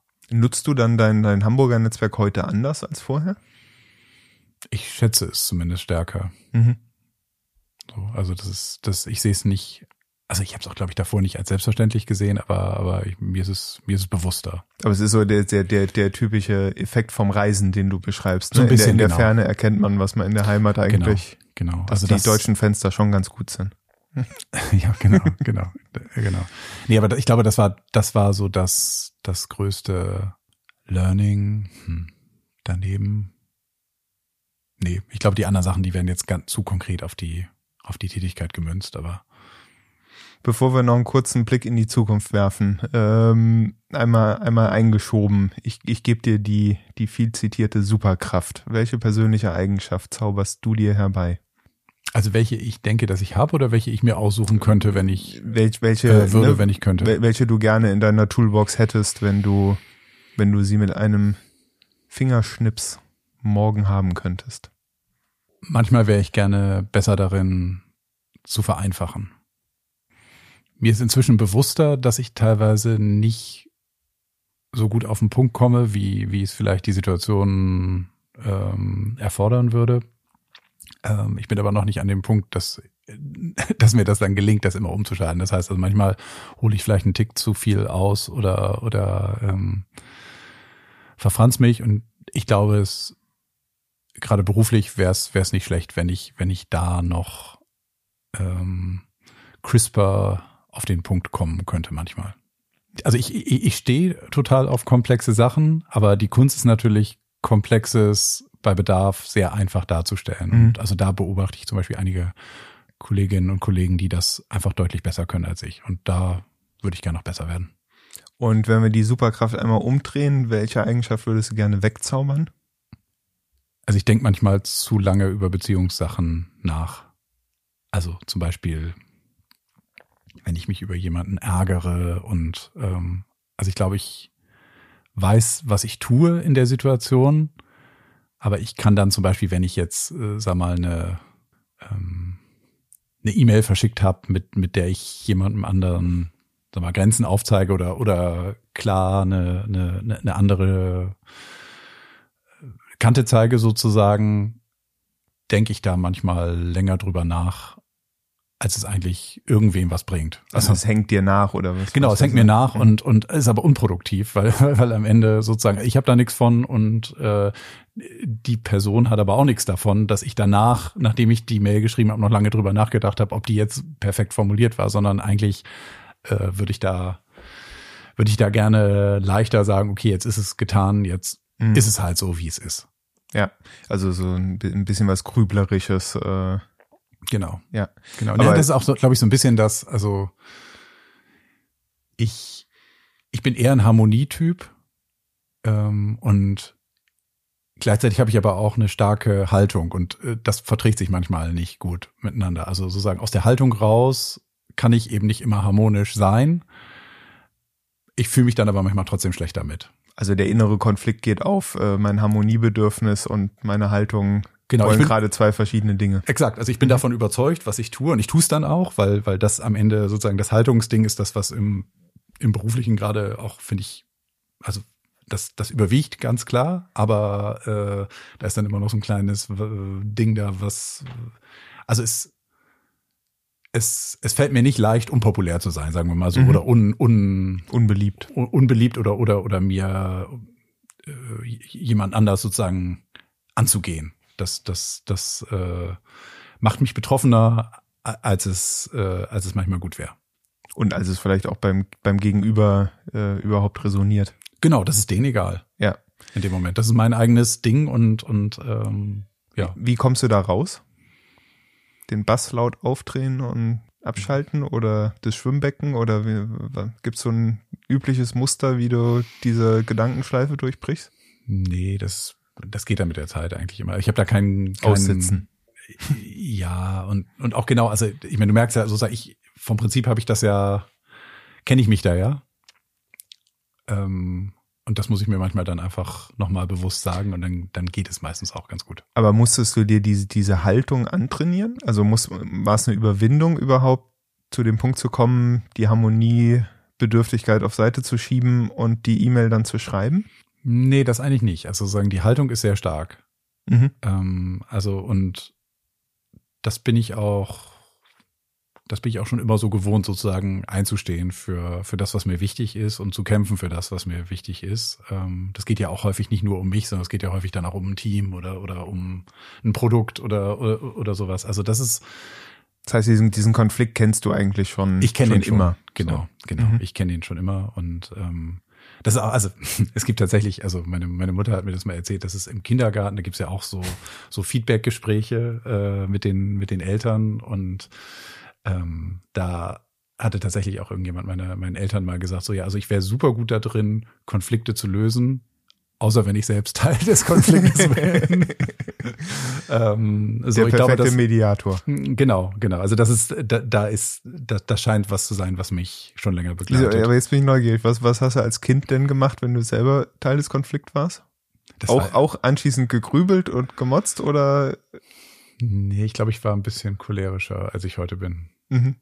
Also ich war, ich hatte, oder ja, also ich, ich habe so eine, ich habe so eine cholerische Ader, die ich ganz gut im Griff habe inzwischen, aber ähm, also auch Leute, die mich noch während meiner Teenagerzeit kennen, die, die wissen, dass ich manchmal auch so, so also so, so stampfen oder sowas. Das, das habe ich früher noch manchmal gemacht. Das geht heute ohne.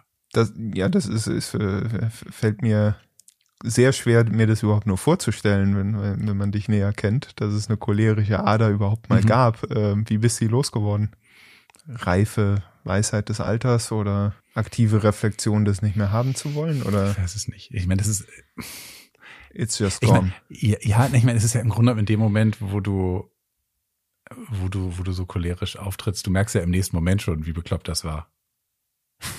Und dann musst du halt irgendwann lernen, das dann nicht zu machen. Ich glaube, das andere ist auch, dass ich, dass ich schon auch, auch gelernt habe zu, wenn, wenn erforderlich auch die nötige Distanz zu haben. Ne? Also ich glaube, man kann, man kann schon leidenschaftlich und mit, mit Haltung für Sachen eintreten, aber trotzdem auch die Kirche im Dorf lassen und, und sozusagen, es ist, es ist nur eine Website oder es ist nur ein, oder was, was auch immer es ist, ne? Also es ist am Ende, ähm, kann man, kann man das dann schon in Verhältnis setzen nochmal. Was oder? aber dann in, in dem, in der grüblerischen Situation nach dem Versand dieser E-Mail irgendwie nicht gelingt. Nee, weil da geht's ja nicht um die, äh, Nicht um die Sache, sondern um die Beziehungsebene. Da geht es um die Beziehungsebene, genau. Und das, das finde ich manchmal schwieriger. Heißt aber auch, dass ich mitbekommen würde, wenn du dich über mich ärgerst. Ich glaube schon. Mhm. Hast du das schon mal mitbekommen? Ich überlege gerade. Nie, nie auf eine unangenehme Art und Weise, sonst wäre es mir im, im Gedächtnis geblieben. Wir wollen zum Schluss nochmal so ein bisschen den, den Blick nach vorne richten. Wir haben jetzt so den, den Mhm. Ahne der Gegenwart und den Ahne der Vergangenheit äh, näher kennengelernt. Jetzt äh, bin ich natürlich super neugierig. Wie sieht denn der Ahne der Zukunft aus?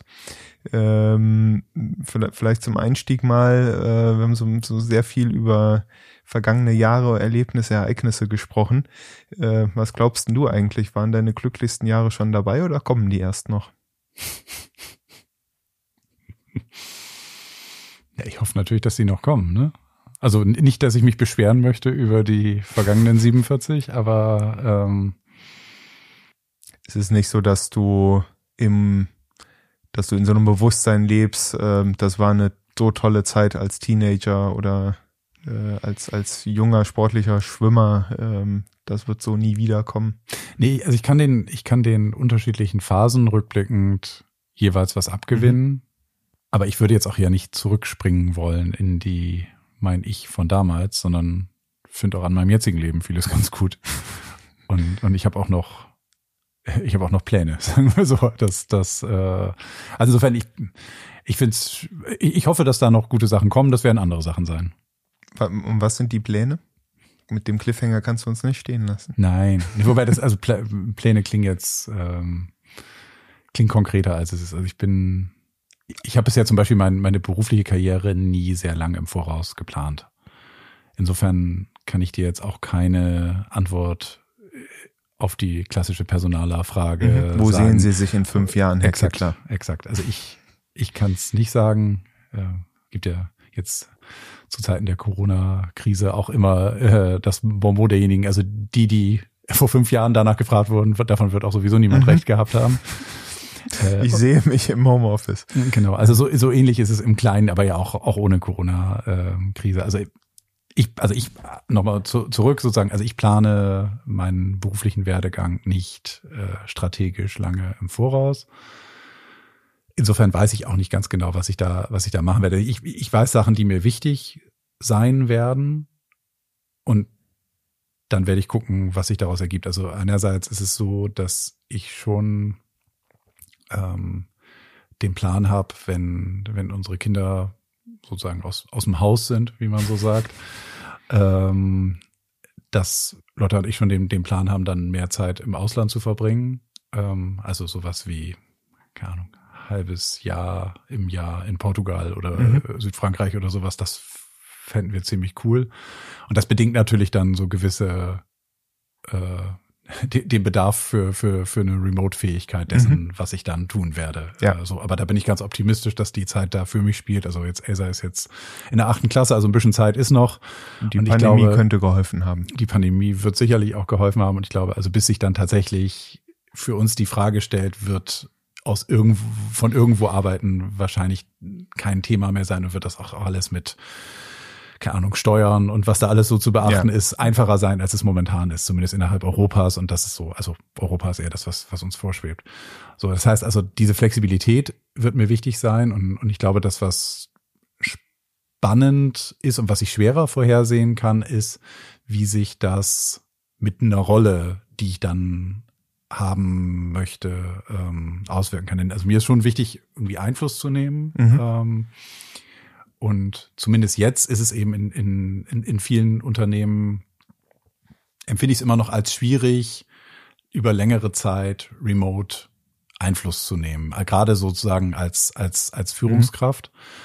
Ähm, und ich gehe davon aus, dass sich das, dass sich das bis dahin noch entwickelt, aber ähm, also sagen wir mal so zum Beispiel wie, wie jetzt momentan bei, bei Xing wirklich wichtige Entscheidungen laufen, würde ich sagen, obwohl wir wahnsinnig viel remote-freundlicher geworden sind, ist es schwierig, vollen Einfluss zu nehmen, wenn man nicht vor Ort in Hamburg ist. Das habe Mhm. ich zum Beispiel während des Jahres in, In Porto. in, in Portugal gemerkt. Das hat aber auch unser CTO zum Beispiel gemerkt, als er ein halbes Jahr lang in, in Barcelona gelebt Mhm. hat. Das ist, das ist echt nicht, das ist nicht so ohne, weil, weil einfach so diese, Entscheidungskultur ist was, was sich, glaube ich, längerfristig ändert, egal wie, wie offen ein Unternehmen prinzipiell gegen, gegenüber solchen Sachen äh, ist. Ne? Also ich glaube, jetzt mein jetziges Umfeld oder auch Umfelder, die ich mir für mich in Zukunft vorstellen kann, würde man eigentlich denken, sollte es kein Thema sein, von wo man äh, am Entscheidungsprozess beteiligt ist.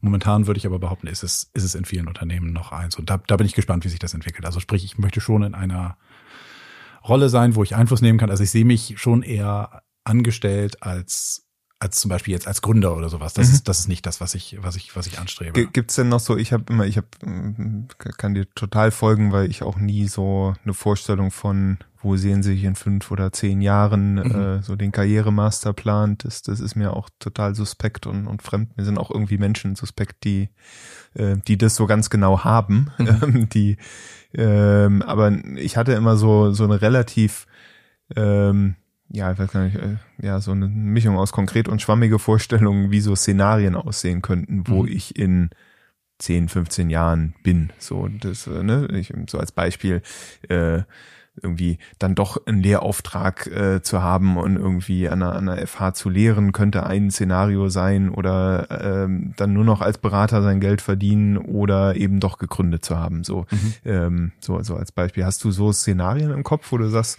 ach, wenn es das wird, dann bin ich, bin ich ganz zufrieden? Ja, aber es sind eher, es sind eher Bausteine als, mhm. als jetzt ein komplettes Szenario. Ne? Also sowas wie ähm, mit der Zeit dann auch die Erfahrung nochmal vielleicht auf andere Art weitergeben, als jetzt nur an zum Beispiel Mitarbeiter, die man führt, sondern eben sowas wie Lehrauftrag oder mhm. sowas. Das äh, fände ich auch irgendwie, würde mir auch gefallen. Äh, nur das zu machen, wäre aber, glaube ich, nicht das, was, was ich, was ich anstreben würde. Ähm, ich merke, dass mir zum Beispiel dieses, dieses Thema Purpose wichtiger wird in den letzten Jahren. Also das, das ist was, was worauf ich achten werde. Also ich meine, ist immer so, also mir war schon immer wichtig, jetzt nicht für die für die Tabakindustrie zu arbeiten mhm. oder sowas. Ne? Also das das hätte ich auch jetzt früher nicht machen wollen, aber ich ich, ich merke, dass dass so die Frage, wofür verwenden wir eigentlich die Energie und das Know-how und so weiter, dass dass dass mich das stärker beschäftigt und dass ich auf jeden Fall darauf achten werde, dass dass das, was ich tue, irgendwie auch mit meinem inneren Purpose Kompass äh, ver, ver, was, was wären so Themen, die dich reizen? Ich hatte, äh, ich hatte noch so eine Superkraftfrage im Gepäck. Plastikmüll in den Meeren entfernen oder die Spaltung der westlichen Gesellschaften fixen. Springst du auf eins von beiden an?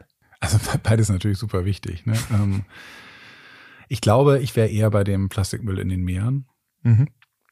weil ich bei der Spaltung der Gesellschaft e-, ehrlich gesagt gerade noch keine gute Idee habe, was man da machen könnte. Also bei, bei Plastikmüll Es ist schön an der Superkraft. Die, du, du schnippst nur mit den Fingern und es ist gefixt.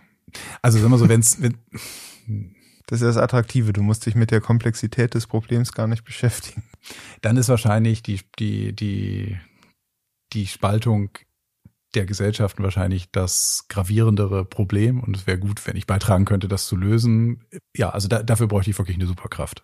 Also da, da, da, dafür, dafür, sagen wir so, für die Herausforderung sehe ich mich momentan noch nicht besonders gut equipped. Ja, ja. Und, und was wäre so, äh, was du sonst im Kopf hättest, wenn du, ne, wenn du Purpose sagst, was, was sind so die, die Themenfelder, wo du sagst, da würde ich sofort Motivation entfalten? Ist ein Umweltthema, ist ein Bildungsthema. Also das, das, das wäre mir, also sagen Zugang zu Bildung mhm. äh, ist, finde ich, sehr wichtig. Ähm, ja, gerade gelernt, wie es um die Digitalisierung der Schulen bestellt ist. Ja, hm. ja, ja, genau. Also ja, das sind das sind so Beispiele für Themen, die die für die ich mich begeistern könnte. Wenn du für einen Tag einen beliebigen Inhalt auf google.com stellen dürftest, was wäre es? wow. Das ist aber schwierig. Das neue Pau-Album. Nee, Nee, ich meine, das ist ja, das ist ja eine wahnsinnige Verantwortung. Mhm. Boah, nee, also nee, da muss ich ehrlich gesagt, da würde ich, würde ich, da müsste ich, würde ich gerne länger drüber nachdenken, wie man diese einmalige Gelegenheit nutzt. Also was spontan ein Thema, was dir als erstes durch den Kopf schießt, was du noch nicht ausgearbeitet, aber wo du sagen würdest, eigentlich um dieses Thema sollte es sich schon drehen. Wäre es Bildung beispielsweise? Nee, ich glaube, nee, ich würde es gerne mehr durchdenken, weil es ist ja sozusagen, es mangelt ja heutzutage nicht an verfügbaren Informationen zu allen schwierigen Themen.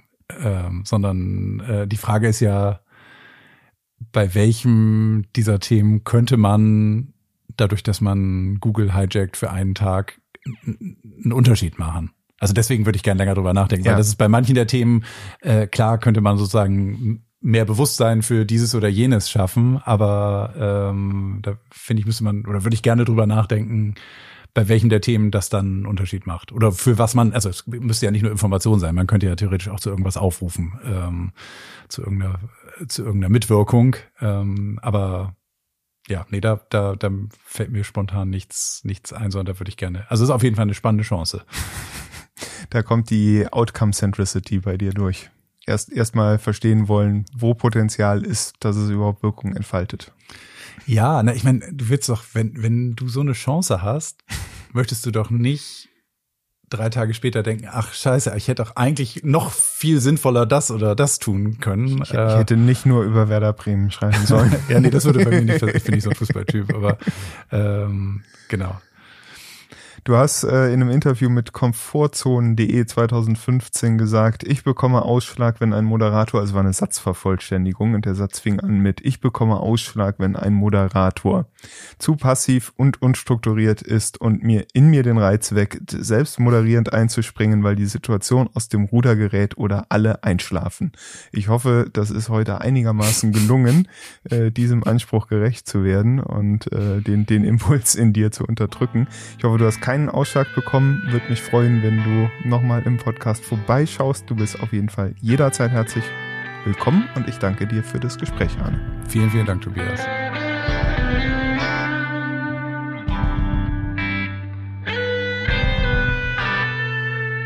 Das war sie also, die erste Folge von Produktmenschen. Vielen Dank, dass du bis hierher zugehört hast.